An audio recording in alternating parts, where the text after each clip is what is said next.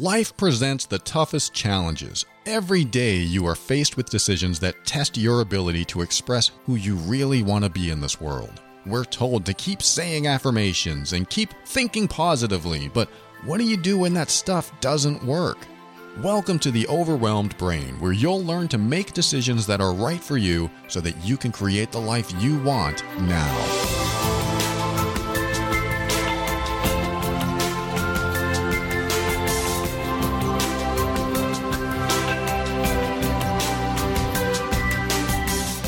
Welcome to the Overwhelmed Brain. My name is Paul Colaianni, a personal empowerment coach, and this is where I help you tackle life's toughest challenges. I want to help you increase your emotional intelligence, strengthen your self worth and self esteem, and empower you so that you can make decisions that are right for you. Everything I talk about on the show is my personal opinion and is meant for informational and educational purposes only. Always consult a medical or psychological professional before making any changes that could affect your physical or mental health. All right, I'm going to call this episode the Taking Care of Yourself episode.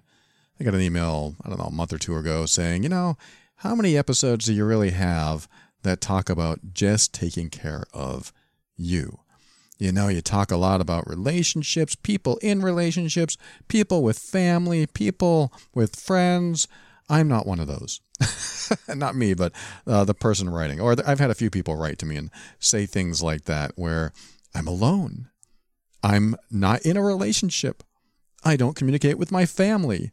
I'm a loner. I'm an introvert. I am, you know, insert label here. And um, those people, yeah, I probably have neglected in the year 2017 and 2018.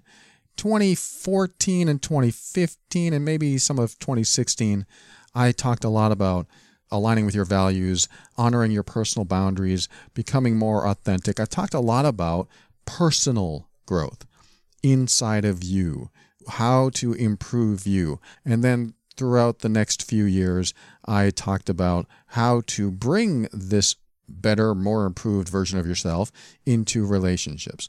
I mean, I've scattered different teachings here and there from different episodes at different time periods, but you get the point. I've really covered a lot of the self help.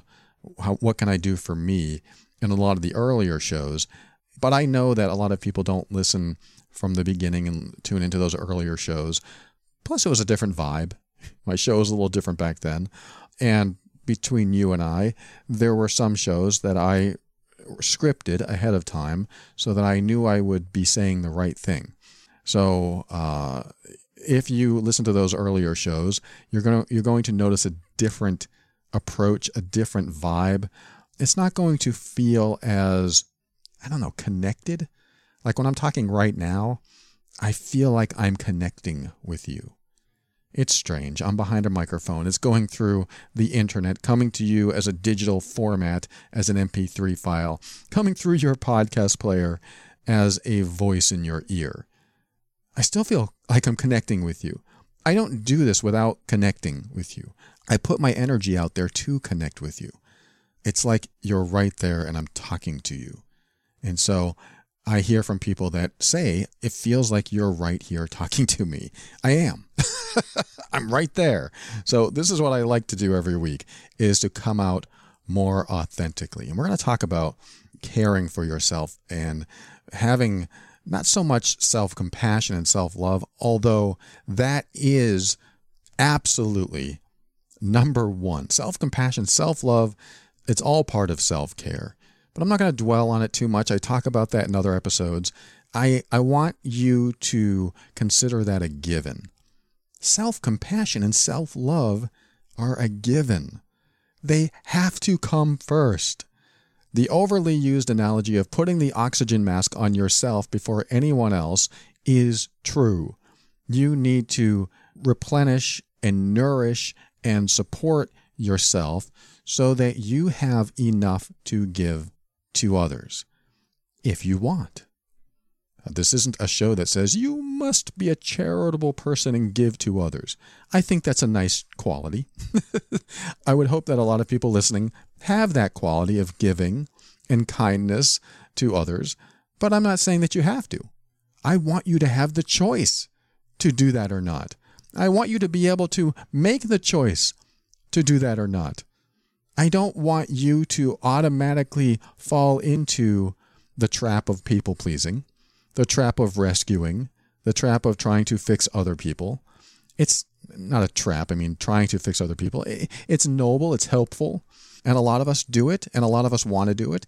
And I think that's part of humanity. I'm not saying that we shouldn't do that. I'm saying that I want you to have the choice to do that. When you have the choice to do something, there's less stress involved with it.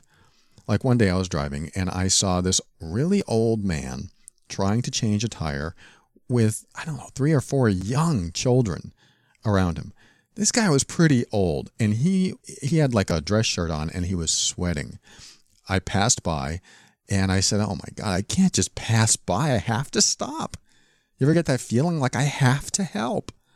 And so I pulled to the side, backed up, and I didn't say a word. I just put my hand out to take the crowbar from him or the, the cross wrench or whatever it was.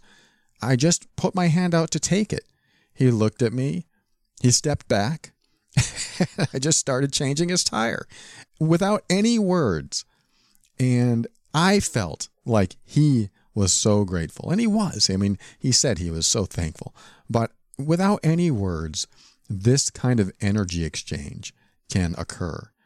And there are times when we can show up this way. But I couldn't have done that had I not been self loving, self compassionate, self nurturing, self supportive, had I not replenished and nurtured myself in a way that gave me the surplus to be able to share it with others.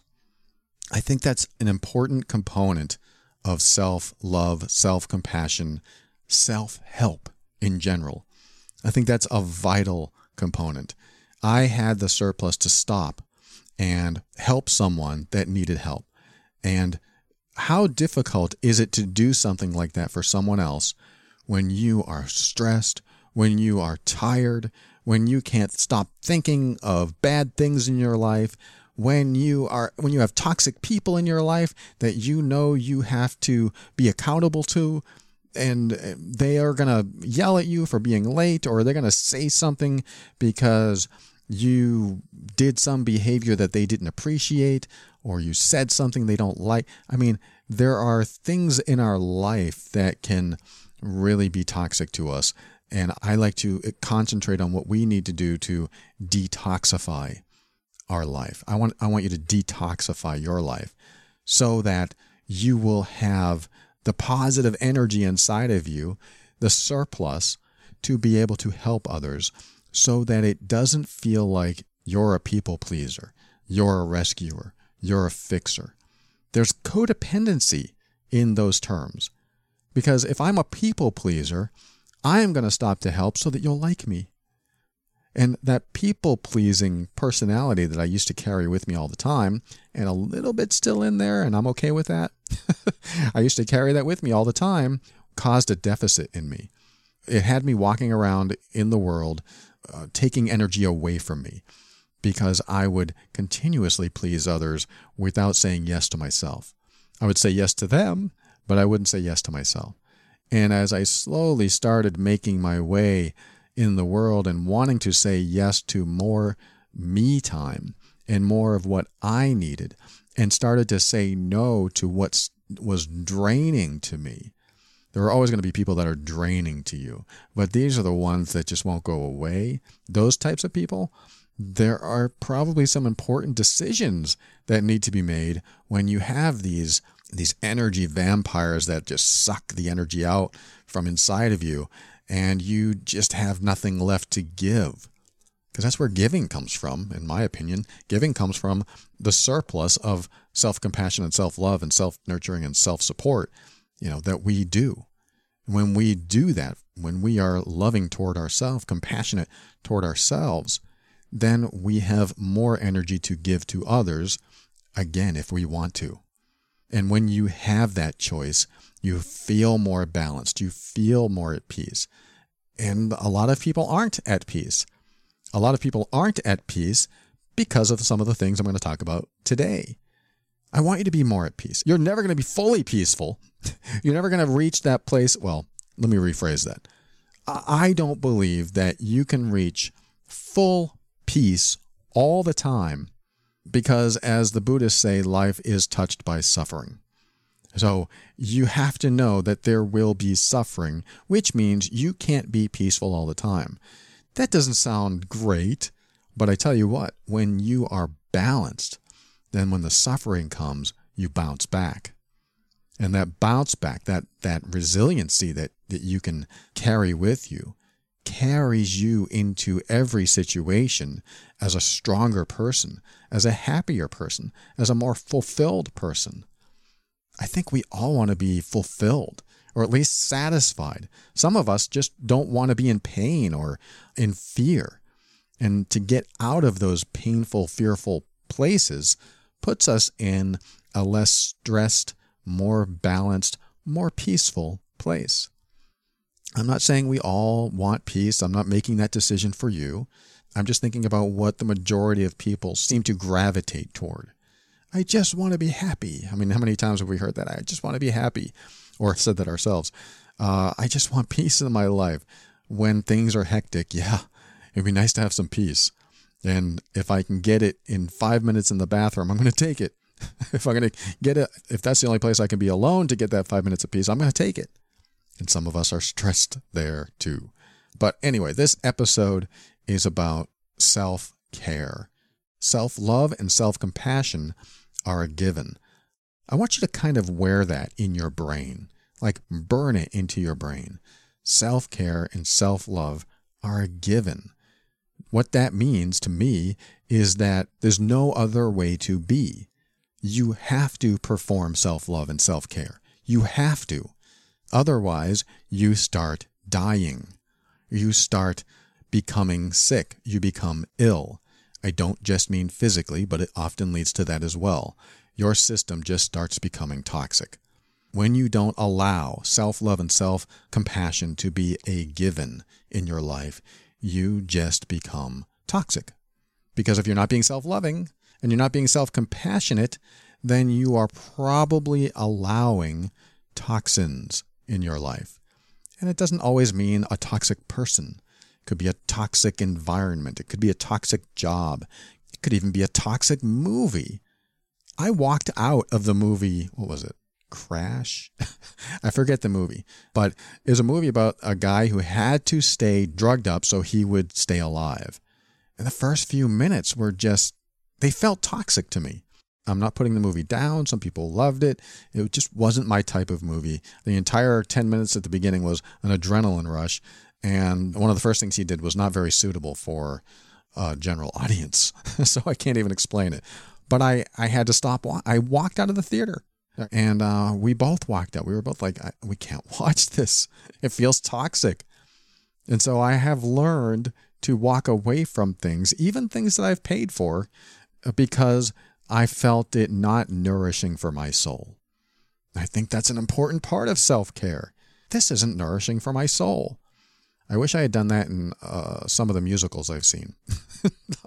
Not the biggest fan of some musicals, but um, I did walk out of that movie, and um, we did get our money back. We said we don't like the movie, and they gave us our money back. So there's a little um, gift for you. If you walk out of a movie, you probably can ask for your money back. At least we could, and they probably will give it to you.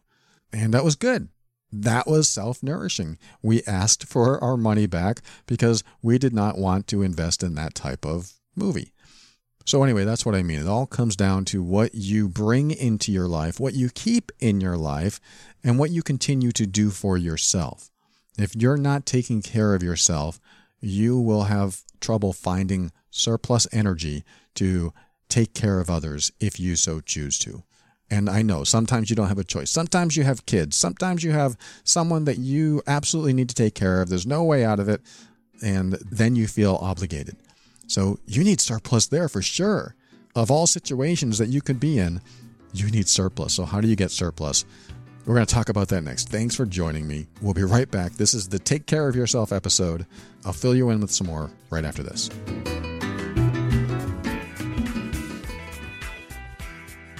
So, this episode is inspired by a few emails that I've received. One in particular is really, really long, so I'm not going to read it on the air. But um, in a sense, I got the entire story. And at the end of the email, uh, she said, I feel like I need to love myself, maybe so I don't feel dependent on this guy that she was seeing for her happiness. She also says, I also think I'm a little messed up in the head for my entire life and I don't want to throw away a decent guy, but I want to be ridiculously in love, but I don't feel happy.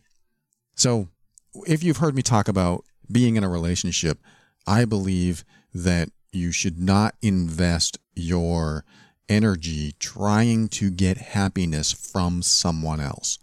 When you try to get love and happiness and use the you complete me protocol or model of a relationship, I believe you develop these unhealthy dependencies uh, that will disappoint you more often than will make you happy because life happens. Uh, trouble happens, challenges happen, arguments happen, breakups happen, divorce happens. So when our source of happiness and love and nurturing and support goes away, what do we have left? If we haven't fulfilled ourselves and keep ourselves in as much surplus as possible, then we aren't so dependent and we don't fall so hard that we can't get back up. I mean, that's how obsessions start. When we are so much in love with someone else or we're just so infatuated with someone else, and then they leave our life. They don't want anything to do with us or they die. They I mean they just disappear. Death's a different topic, and there's different pain involved there. There's different ways to really uh, process that. But um, as for breaking up or divorce, separation, uh, when that happens, and we have so much tied into the other person, uh, we tend to lose a bit of ourselves. We lose a bit of our identity. And depending on how much we identified with us, with you and I, with we, that is what we lose. So if 90% of you is us, that's why it hurts so bad. That's why we get so obsessed that we just want them back in our life because we feel so incomplete. We feel so lost without this other person. And this not easy to learn. I'm I'm not saying this is an easy thing. It took me 40 years to learn this. It took me a long time to get into a space where after, you know, I got married 30 something, 30, I don't remember. And um, I got divorced four years later, and those feelings came up. I, I had the feeling of, oh no, I am now lost without this person. I am devastated. Who am I anymore without this person? Where's my happiness? Where's the feeling of being loved? And when that goes away, what's left? I want to help you fill in what's left. So let's get to that. I want to help you fill in when someone goes away, when someone disappears, uh, when someone doesn't want you anymore. Then you need to have something left over so that they don't complete you. It's nice to have someone else in addition to you. I like to think of it that way. I like to have someone in my life in addition to me. That way, if they leave, then I can look at my life and go, well, you know, I'm okay anyway. I will miss that person. It will be a heartbreak. I will cry. I will grieve. It's the death of a relationship. I will definitely grieve. And I will feel everything under the sun self pity, self loathing. I should have done this. I should have done that. I should have done something better. I shouldn't have made that mistake. I shouldn't have said that to her before she left. I'm going to have all these regrets, but I'm going to be okay. I'm going to bounce back. I'm going to be resilient because I have surplus, because I have built this emotional foundation inside of me that doesn't keep me locked into someone else to be happy. When my marriage ended, when the divorce papers came in, it was devastating. I mean, that was the definitive moment for me that I screwed up. I'm a failure. And that was my last chance. These are all the thoughts that come in our head. I will never meet anyone like that again. All these thoughts are very real. I hear about this all the time from people that write to me saying, I lost the one. I lost the perfect person. I will never have that opportunity again. My life is all uphill and hard from here. And I'm, I'm here to tell you that you should not adopt that belief system because you will be self sabotaging your path to happiness from that point on. Because what you end up doing is comparing everyone you meet with that person. Oh, that person uh, supported me in my hobbies, and this other person doesn't even like the hobbies I like. So this is going to be a failure. We suddenly start putting these huge judgments on the people we meet before we even get to know them, before they even get to know us. You have no idea. I started liking things that my girlfriend liked, and I didn't like them before. I didn't support some of her hobbies, some of her values. I didn't support them all. I wasn't against them, but I just I had no interest in them. And to meet someone and have your own values, your own beliefs, your own perceptions. That's how life works. We meet someone and someone's opposite of us. I, I thought she was opposite of me in many things. Like she would talk about crazy things.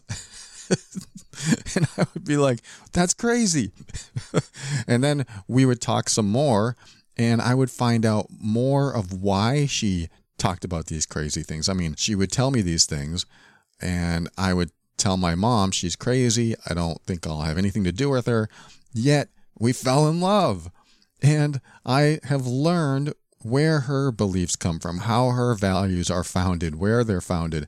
And I learned a lot about her. And when you learn about someone, you get to understand them more and you feel better about them sometimes. Not always, but uh, sometimes you do feel a lot better about what you thought might have been crazy before. So I like to give people a chance when I meet someone. In fact, I think it's even better to meet someone that has a lot of the opposite values that you do to open your mind, to expand yourself. I saw meeting her as an expansion of my soul, expansion of my spirituality, expansion of my inner being, of how to describe it, maybe the box that I'd been living in. So it opened me up and it opened my mind. It, it gave me more choices in life because my choices before were limited to the belief system that I had created. And she opened that. So there's a lot of things that can happen when you meet someone that isn't the one that you lost before. There's a lot of opportunity in other people, in different people, in different lifestyles, in different values there's a lot of opportunity, and I don't want you to lose that. So, if you have any type of thought that you'll never find that one again, be grateful. You know, I've heard from people that have had the one in their life, and they tell me, you know, they were so perfect, and I shouldn't have said this, and I shouldn't have done that. And I'm here to tell you, if they were the one, they would have worked with you. They would have been resilient enough to work through the challenges in the relationship with you they would have been the one to stand up and say, "Hey, I'm not going to take that kind of behavior if you're, you know, being unreasonable or something." Because I want this relationship to work, and if in order for it to work, we got to figure this out and see where we can go with it instead of getting into these arguments. We we need to understand each other more. We need to work on this, invest in the relationship.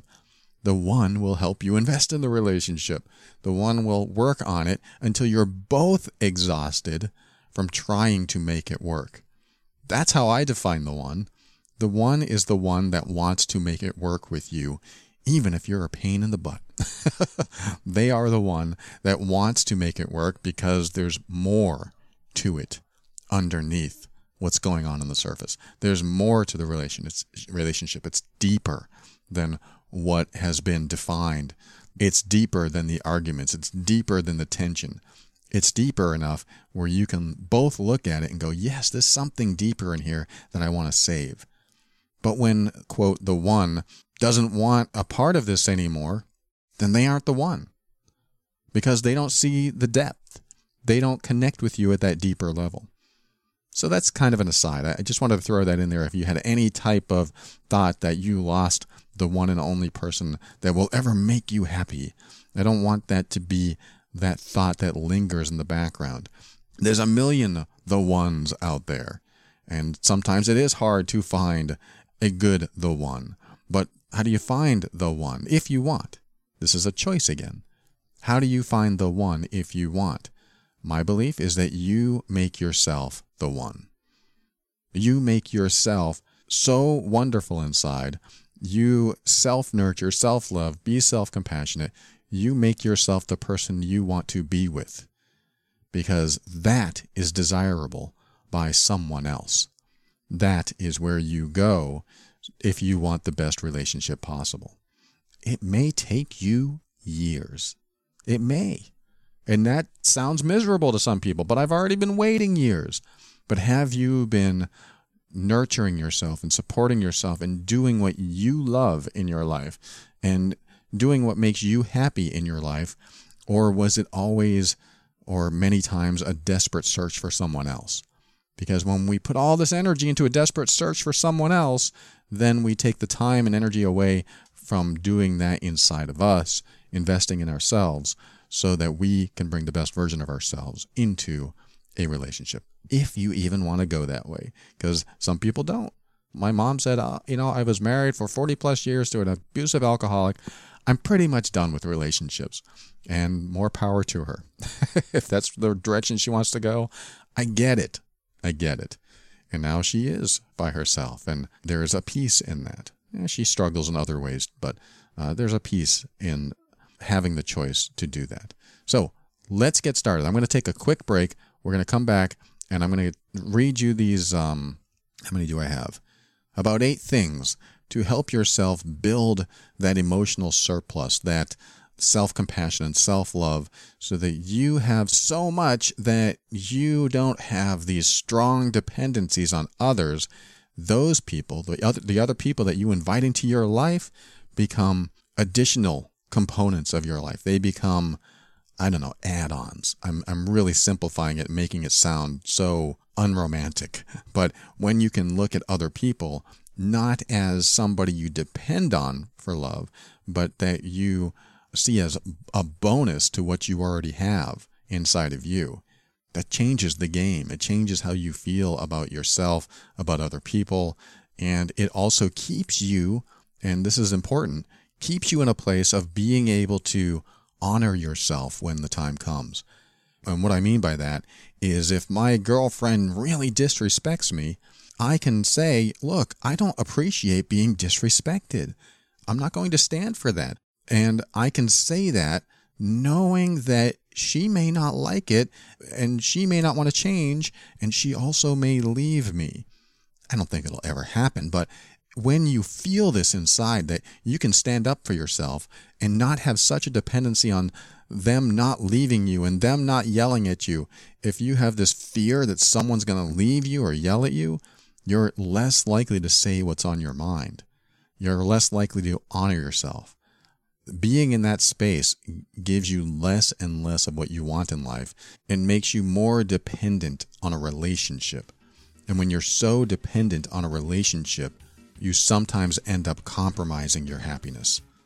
We'll be right back, and I'll give you eight ways that I believe you can be self supportive, self loving, self compassionate, self caring in every way this is the real self help episode, taking care of yourself. Be right back.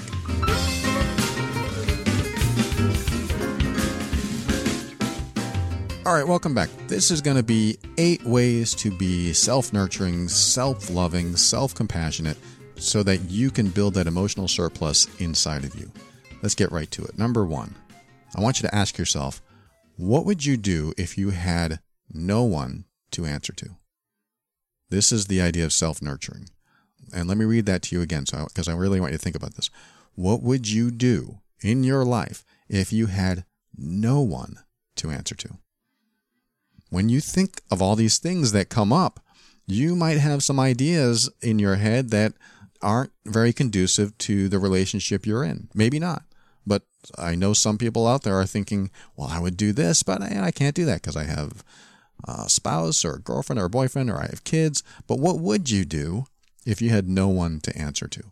And when you think about that, that gives you an idea of how you could nurture yourself. For example, when my divorce was final, uh, one of the things I did was go on online dating sites thinking that I needed someone else to fulfill my life. I needed someone else to complete me. After all, that's all I've done. That's all that's ever brought me happiness. At least that's all I thought would ever bring me happiness. And after about a month, I think it was a month, I banged myself on the head, not literally, but I was like, what am I doing? I just got out of a marriage. I just got out of a relationship and I'm going immediately into another one. Is this my cycle? Is this my pattern? I realized what I was doing. It was for the first time in my life. I was like 40, 41. I was going into another relationship without ever knowing who I was. And for that first time ever, I said, you know what? I'm going to do something different this time. I'm going to choose to be single. And I felt this shift in me because I'd never made that choice. And when I made that choice, I realized, wow, now that I'm choosing to be single, there are different options available to me. There's so many different options. I have no one to answer to. I can do anything I want. I was thinking, you know, I don't have to wash my hair every day. Not that I don't. kind of a stickler about that. But I'm thinking I don't have to be attractive. I can wear any clothes I want. I can act any way I want in front of anyone. I wouldn't be rude. I would just be more myself, be more authentic because I wouldn't be worried about impressing anyone. And that was the first time I ever felt that way. It was weird. It was weird to think that I could walk into a grocery store and see an attractive person and not try to impress them, not try to get my cart close to them uh, and hope that they see me and find me attractive and talk to me, which never happens. And uh, I think people in grocery stores just want to be left alone. And uh, I, I can just do anything I want and just be myself without having to worry about picking someone up, without putting that desperation out there. It's a whole different feeling. I don't know if you've ever tried this. It's a whole different feeling. Not needing anyone else in my life changed how I showed up in life. And when I changed in that way, I suddenly became more attractive. I'm not saying I found myself attractive. I'm saying when I met my girlfriend, she found it so attractive that I was so damn honest. She said, Wow, I've never met someone who isn't out to try to win me over. And I thought, oh, that's interesting. I've always been that person. And here I am thinking that's how you're supposed to do it. And I learned a lot. So that's step one towards self fulfilling, self nurturing is um, asking yourself the question what would I do if I had to answer to no one? All right. Uh, number two is ask yourself, how long do I want to live? So this is going in a, a health direction. How long do I want to live? And how happy do I want to be during that length of time? Now, the reason I ask that question is because if you're doing things, if you have habits, if you have bad habits, if you have vices that are degrading your health in any way, if you smoke cigarettes, I'm just going to say it, I'm not judging, I'm just saying it. If you smoke cigarettes, if you drink alcohol, if you eat processed foods, if you live in a city with a lot of air pollution, if you sit down all day like I do and never move from your desk, I'm included in this mix here too. Uh, if you eat chips all day, if you drink soda. I mean, I could go on and on and on. And again, I'm not trying to judge you if you do any of this. I've done them all. I've done all of these, and I still do a couple of these. And the reason I mention all of those is because we're told oh, you know, when you're shopping in the supermarket, shop on the outer aisles where the vegetables are and the dairy, and you, you, shop on those outer aisles. You stay out of the inner aisles. But I shop in the inner aisles, aisles too. Hey, I need spices. I also need um, pasta and I also need other things. But I'm making these choices knowing there's a detriment to my health. And so when I ask myself the question, how long do I want to live? I think, hey, I want to live to 120. I don't know if that's going to happen. I probably won't. But if I think that, am I congruent in my behavior that would take me to that age in a healthy way? Am I congruent? And when I think about exactly what I'm doing in my life, are my behaviors elongating my life? And the other question, how happy do I want to be during that length of time, has a direct correlation by what I put in my body, by what I do with my body. How about the people I hang around with most? For example, uh, this is why I'm creating an accountability group. I don't know if you've heard me talk about it. It's called TOB Elite. And in January, I want to start this accountability group with six people, six of you that really want to get their life together and move forward in a new direction. It's a great time to do it in the new year. Uh, it's still available if you want to check it out. Go to theoverwhelmedbrain.com forward slash elite. And it's not for everyone, but if it's for you, if it's something you want to do, check it out. But an accountability group will help you create better habits. It will help you get on the track that you want to be on if you want to live a longer, happier life.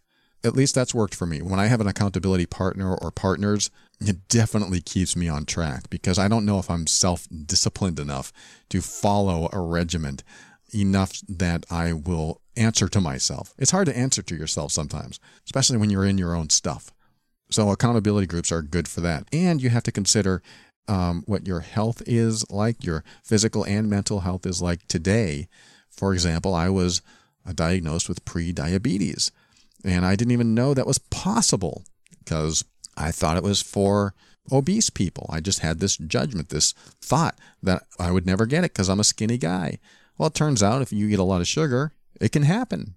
And apparently, I think 80% of Americans don't even know they have pre-diabetes. I don't know the rest of the world's statistics, but I just found this out and I'm thinking, wow, I was how long have I been living with this?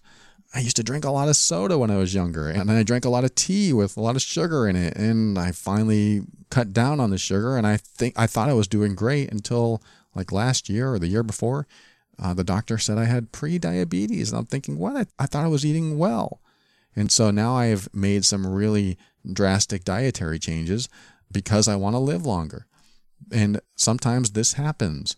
There are things that we have to do to accommodate what we want if you want a happier life and you have some condition that gets worse by some behavior that you do, you're probably not going to be happier. So, number two is all about asking yourself, how long do you want to live and how happy do you want to be during that length of time? And when you consider that, what are you doing to contribute to that length of time and that happiness? If you're a guy like me that sits at a desk all day, not that I'm complaining, I actually enjoy it, but I don't get up enough. I've learned to get on the treadmill now once every day or every other day. I'm trying to move more because in the pre diabetic state, exercise can actually help reverse it. So I want to live longer and happier. So I'm going to start doing these things, even though I don't like it. I don't necessarily like walking on a treadmill, but I'm going to do it anyway. Let's go to number three. Number three is if you've moved out of your parents' house, if you're at that age and you're at that in that space where you've moved out of your parents' house, what I'm going to ask you to do is stop living your life according to their perceptions and rules. Our parents, they grew up in a different era with different values and even different technology. We weren't all connected as we are now, and that changes social dynamics. I mean, I've gotten letters from people who couldn't make decisions on their own. They couldn't make the decision to marry someone they loved because of religion or tradition or their parents scowling or they're going to disown them. They couldn't marry who they wanted. That's a challenge. If you're still living under your parents' roof and you're not physically under your parents' roof, it's time to consider moving beyond that. And, um, you know, sometimes tradition can really keep us in a place that doesn't move forward. For example, you know, it's tradition. I'm going to try to avoid religion here, but it's kind of the same thing. Religion, tradition.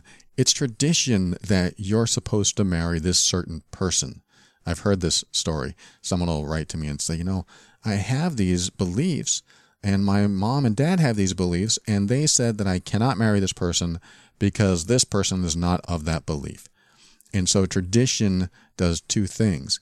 It uh, one, it keeps everyone comfortable and certain, and being in that space makes you feel better. And two, it removes the ability to do something different that might make you happier. I mean, if you continue a tradition that makes you miserable, then perhaps it's time to, I'm going to say it, question tradition. Now, I know this is a very thin ice I'm on because my whole family is of that tradition. My whole family has these religious beliefs. If I do that, then my whole family will hate me.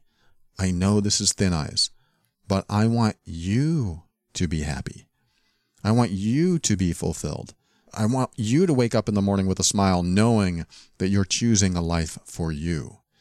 And I say this with trepidation because I also don't want you to think that I'm talking you out of any religious beliefs, out of any traditional beliefs. I'm not saying that you should change that. I'm just saying that you should consider what makes you happy and what fulfills you. And I know there are losses that if you do change tradition, I know you will probably lose people in your life and it's going to hurt. It's not going to feel very good at all. And if tradition is tied to family and you lose some family, is it going to hurt so much that you can't go on without them, which means you'll go back to that traditional, you may go back to that traditional way, or is it going to free you to explore something else? So I'm not going to dwell on this topic too much. This is a very personal choice, and I support either way you go, but I still want you to consider what fulfills you, in which direction you have been going that maybe hasn't been fulfilling. So, like I said, tradition keeps everyone comfortable and certain. Makes me feel good when something is certain. But it also removes the ability to do something different that might make me happier, that might make you happier. I will say this uh, we did change one of our traditions this year, and it was very difficult. We always have a couple friends over for Thanksgiving. So Thanksgiving, you know, it's um it's November 18th today, Sunday, November 18th, and Thanksgiving is just in a few days. And we always have a couple friends over. And we've decided not to invite these couple friends over anymore. And it's been tradition. And I know, I mean, we already have one friend saying, What? No, you're not going to invite me over? And uh, it was difficult because it's been our tradition and we do all the cooking, we give away all the leftovers, and we decided we're just going to do us this year. Just us. And it was a very hard decision. But when I think about just us on Thanksgiving, we're going to get a Christmas tree. We're going to make hot cocoa. We're going to have Christmas music while we decorate the Christmas tree. Suddenly, I'm seeing something that makes me much happier. Something that makes us not deal with some of the drama that can come from some people in your life. I'm not saying it was always dramatic, but I'm just saying uh, sometimes when you have a mix of people in the same room, drama can occur. So we made a decision to break tradition, and suddenly a weight has lifted. And we never thought about breaking tradition before, but this weight has lifted, and now we feel like we can be more of ourselves in our own space and we can enjoy time together that is usually spent with other people and sometimes the drama kicks in and it's not as fun as we thought it was going to be not always. If you're listening if you've come over our house it's not you. So just take that with you. All right let me go to number four. Number four is remember the compound effect of every tiny step forward you make. I think way too many people procrastinate and do nothing instead of doing one single thing. A story I have behind that is uh, the Mean Workbook. You know, if you go to loveandabuse.com, I created the Mean Workbook for people going through emotionally abusive relationships, and it took me over a year to create that. It was a big undertaking. It was big because there were so many variables in emotional abuse that I had to explore, that I had to learn about, that I had to talk to people about, talk to my clients, talk to other people, talk to professionals. I, it took me a long time to create that. So the massive undertaking was something I procrastinated on. I was thinking, how am I going to make this assessment, 200 point assessment that really narrows down what people are going through in their relationship? It was just, it was a huge task. But what I decided to do, instead of putting a deadline on it at first, I mean, this comes later, but at first, I decided I'm just going to take a step forward in the direction of creating this workbook every time I have an opportunity to. And I had to make opportunities, but I took one step forward. That might have meant I wrote one paragraph on one page. That's what I did. And like I said, day after day, month after month, I would add more, add more, add more, and suddenly things started coming together and things started really fitting well in how I was creating it. And I, I learned more along the way and learned what else I wanted to change. And as the time came for when I really wanted to get serious about it and release it, then I created a deadline. Love the idea of deadlines because a deadline is going to force you to do things that you probably wouldn't have done, that you probably could have chosen to procrastinate on, uh, that you probably could have went to bed an hour earlier. It's like that accountability group thing. When you feel accountable to something or someone, you're going to do everything you can to pull through. Typically, you're probably going to do everything you possibly. You're going to exhaust yourself trying to pull through. It sounds like no fun, but what it does is help you accomplish things. So, number four is remember the compound effect of tiny steps. So, even if you know you have this overwhelming pile of paperwork in front of you, pick up the first piece of paper and do something with it. Do it today. Do it now. Do something in that direction. And then an hour later or a week later, do it again. And as you do that, these tiny little steps feel like accomplishments that get you closer and closer. And um, I like what Jeff Olson said. He wrote The Slight Edge, which is all about the compound effect. He said that everyone can read an entire book a month. And he explains it by saying, because you can read 10 pages a day. We think that we're going to read this thick book, and some of us see this thick book and we go, There's no way I'm going to get through this. I just don't have time to read this. But he said everyone has time to read 10 pages a day. I thought that's a really good analogy. I'm going to remember that and use it in my life. I also like the uh, focus concept. I forget who said it. Uh, it's a follow one course until success. It might have been Robert Kiyosaki, the financial guy. He says, follow one course until success. I tell you what, I use that with almost everything now. And that's going to be like our mantra in um, the accountability group. But when you do that, you exclude things that you'd normally say yes to. And I tested this because I had so many good offers for my time, for money, that when I was writing my first ebook, I decided to follow the focus model, follow one course until success, until that ebook was done. And I got that ebook done. I said no to many things that came along. I just wanted to get that done. I wanted to accomplish it. It never would have happened otherwise because I had too many things coming at me that I wanted to say yes to. And we do that. We say yes to something, quote, better that comes along. But I've learned that when I follow the one course, I create bigger accomplishments. I have a more solid foundation. I have more stepping stones to step off from instead of just uh, having another unfinished project. So I really like that. Five, six, seven, eight. All right, I'm going to take another quick break because I have four more to go and I want to kind of separate this out a little bit because I know I'm running out of time here. So be right back after this.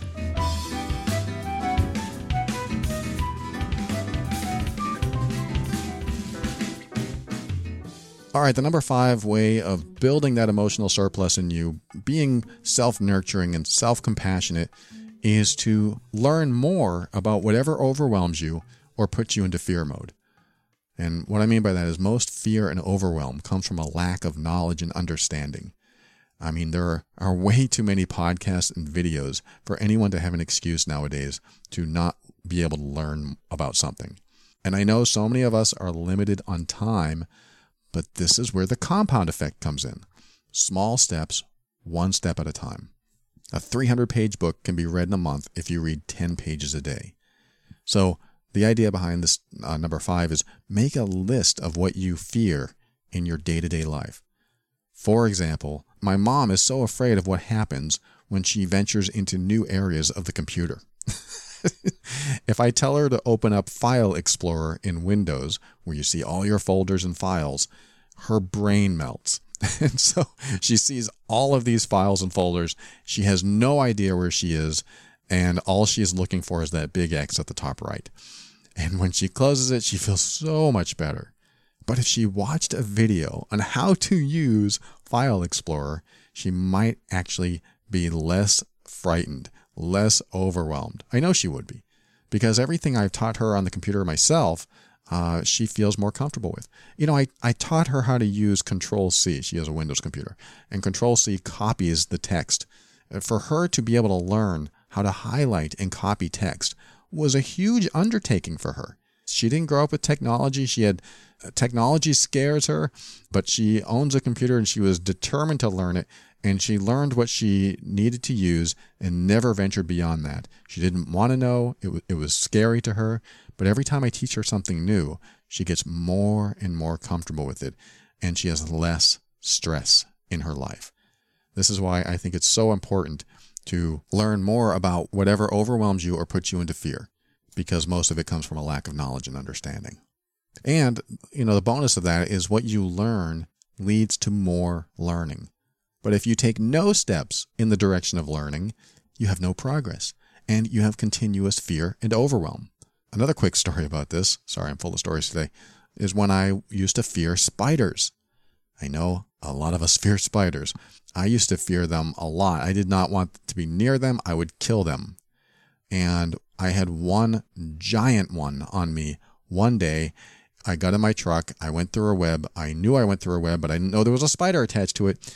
I got in my truck and the biggest, hairiest, brownest spider came crawling down my chest and I flipped out. I flipped out. Luckily, I hadn't started driving yet.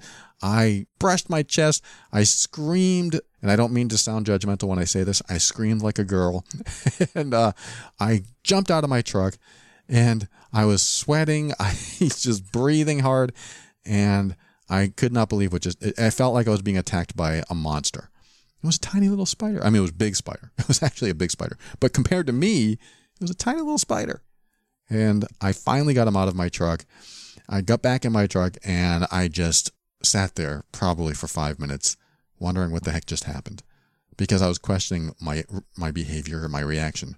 And it took me a while to really think about what just occurred, why I reacted so strongly, and I went through all these thoughts like the spider didn't seem to be wanting to attack me, didn't seem to be wanting to hurt me. It just seemed scared and wanted to get away from me. And the only way out was to get off of me. And the only way to do that is to crawl down off of me. And so I had all these thoughts that, well, the spider was just trying to get away from me. That made me feel a little better. I still didn't like it, but I decided to read up on spiders because I wanted to find out this one was poisonous. What does it mean?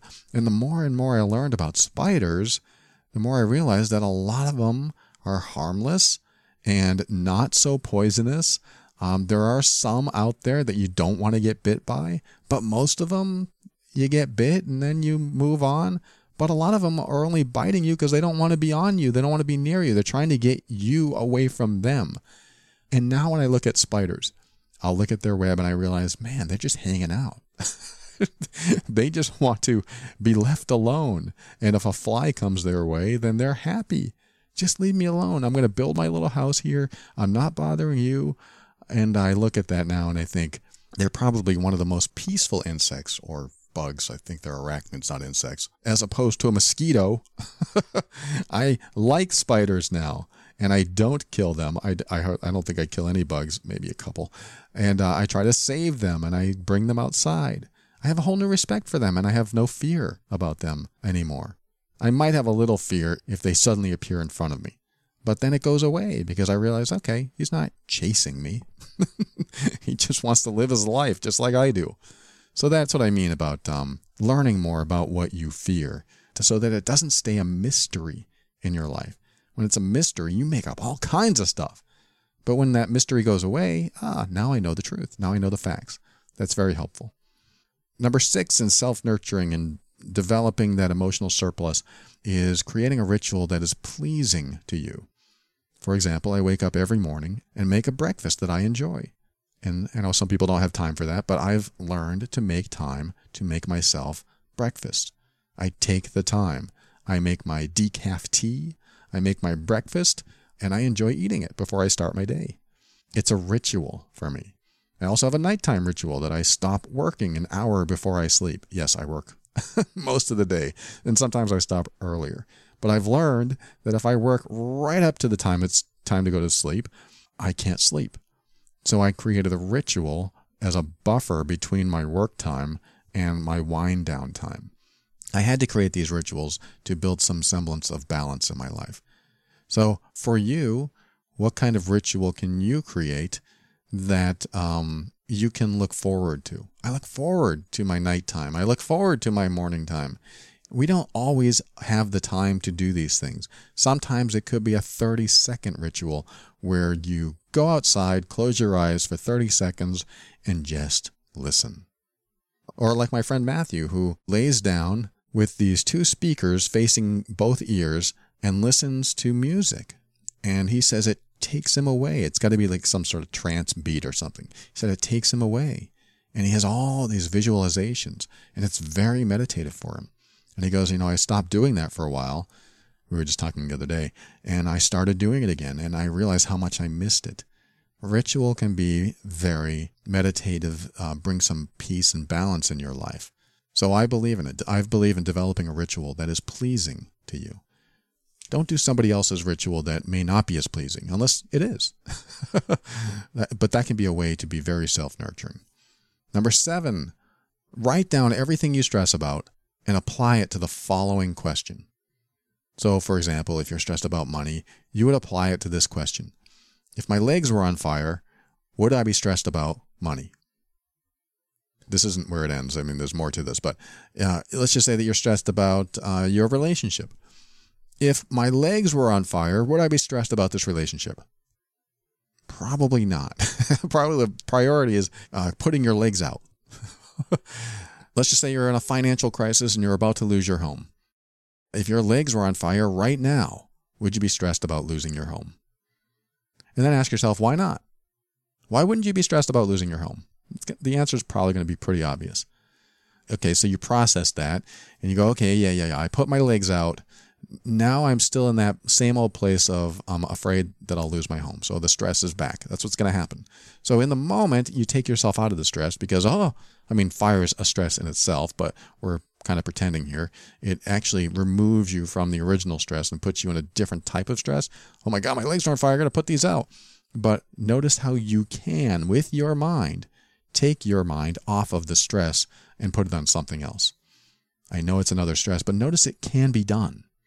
So that's just an observation. But then we come to the place of, okay, I put my legs out. They're not on fire anymore. I'm back to normal. And now I'm at the point of, yeah, I feel grateful that I'm not on fire anymore.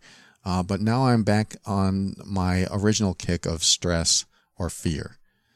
So this is part two. And part two is from a TED talk I watched from uh, Tim Ferriss. In his talk, he says to define your fears instead of defining your goals. And he talks about how instead of focusing on what you want to accomplish, go ahead and think about your fears coming true. And what he does is he writes these three columns on a piece of paper define, prevent, repair. So let's just talk about the house example. I'm going to lose my house. What if I lose my house? Let's define that. Well, I'll feel dread and it'll mean I'll need to stay at a friend's house or a hotel if I can even afford that. I'll get a bad mark on my credit. So we're going to have a lot of ways we define uh, what it means to lose our house. So now we go to the prevent column. In the prevent column, we could say, well, to prevent this, I could get uh, a part time job. I could ask my uncle for money. I could work with the bank and maybe they can help me through this while I figure something else out. I could refinance. I could, you know, you have all these I coulds for the prevent column. You may not be able to come up with many, but let's just say to prevent this, what could I do? So you come up with everything that you could do. And you might have to come up with some, maybe some zany ideas. Just write these down, see what happens. Then you have the repair column. This is when the worst case scenario does happen. Now you write down in the repair column, okay, it happened. I lost my house. What are my next steps? So now we're pushing ourselves into this very uncomfortable place and it gets us past the threshold of fear. Like, oh, everything I fear has come true. Now I have to take the next step. Now I'm in the moment. I have to take the next step. What can I do this time? Oh, well, I guess I could move back home. I guess I could do this. I, I might be able to do it this way. I might be able to sell my expensive car so I can get rid of that payment. I might have to stay with my family now. Uh, in fact, I could probably call my sister. She has an extra room or a guest house or whatever. the prevent column helps you figure out what you'll do when it all goes wrong. It may not go wrong, but at least you have an opportunity to think about what you would do if it does go wrong. So I've given a, an extreme example because you can do this with almost anything in your life. But what it does is helps you define the problem in a way that uh, causes you to think about it from different angles, uh, from preventing it to repairing it. And that can be very helpful because what you'll end up doing is you'll get to the point of everything that you fear, you're addressing those fears in the uh, repair column. So there's more to this talk. I highly recommend you check it out. It's called Define Your Fears Instead of Your Goals by uh, Tim Ferriss. He also talks about the cost of inaction, which I've talked about before too. It's it's what will my life be like if I don't do what I'm thinking about? It, what will it be like in six months? Uh, what will it be like in one year? What will, will it be like in three years? What is the cost of doing nothing and just keeping the status quo? He addresses that too. Great talk. Check it out. Now let's get to number eight. Number eight is one of my favorites. Don't be afraid to be you. I talked about this in the last episode on vulnerability. I addressed it in this episode already. And um, what I mean by that is you step into more of your authentic self.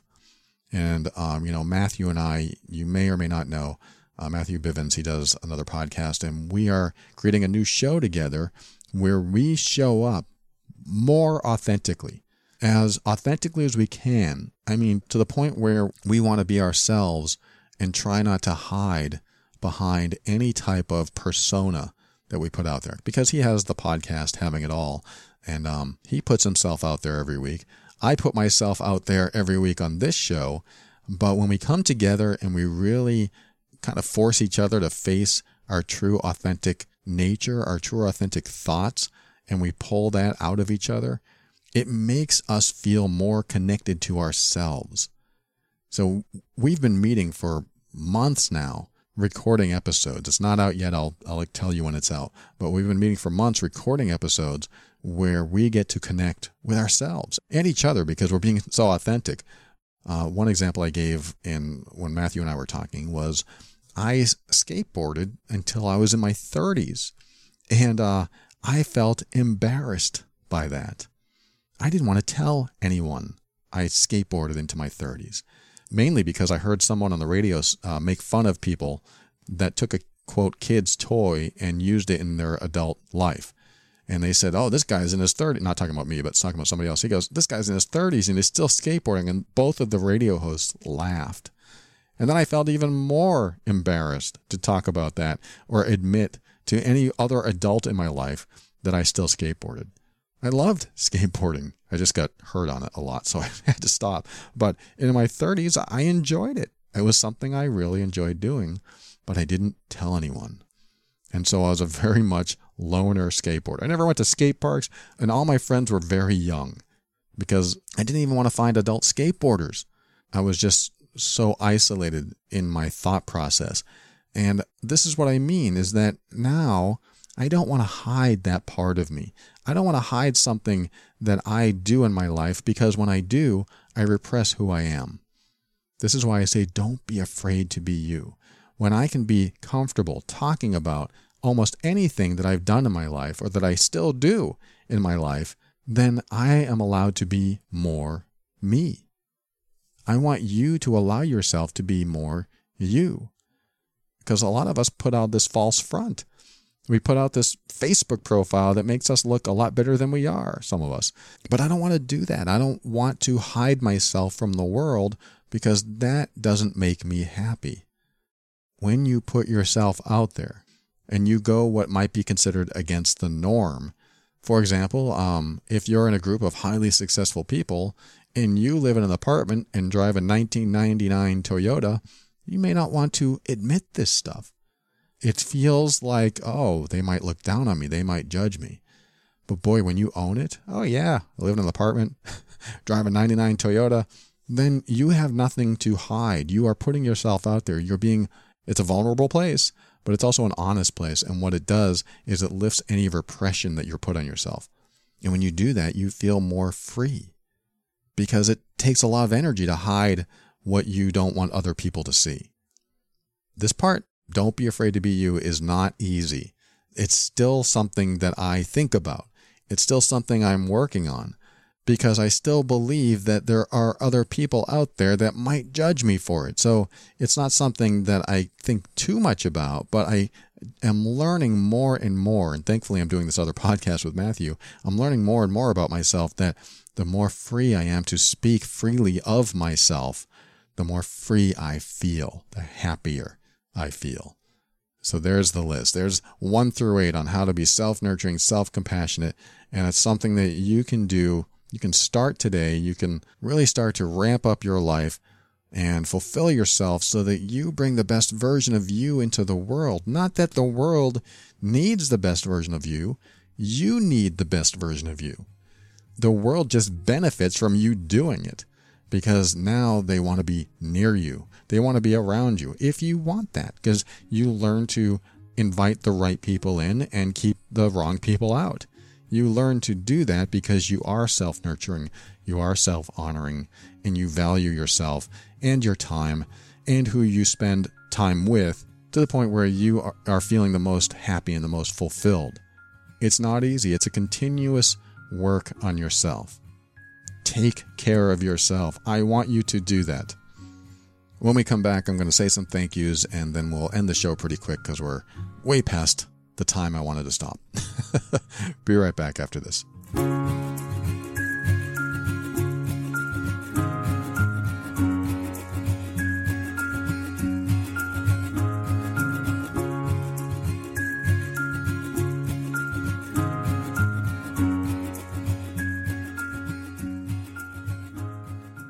Thank you for listening to another episode of The Overwhelmed Brain. I spent a lot of time trying to convey how important it is to fulfill yourself, to be self nurturing, to be self compassionate, to be self loving.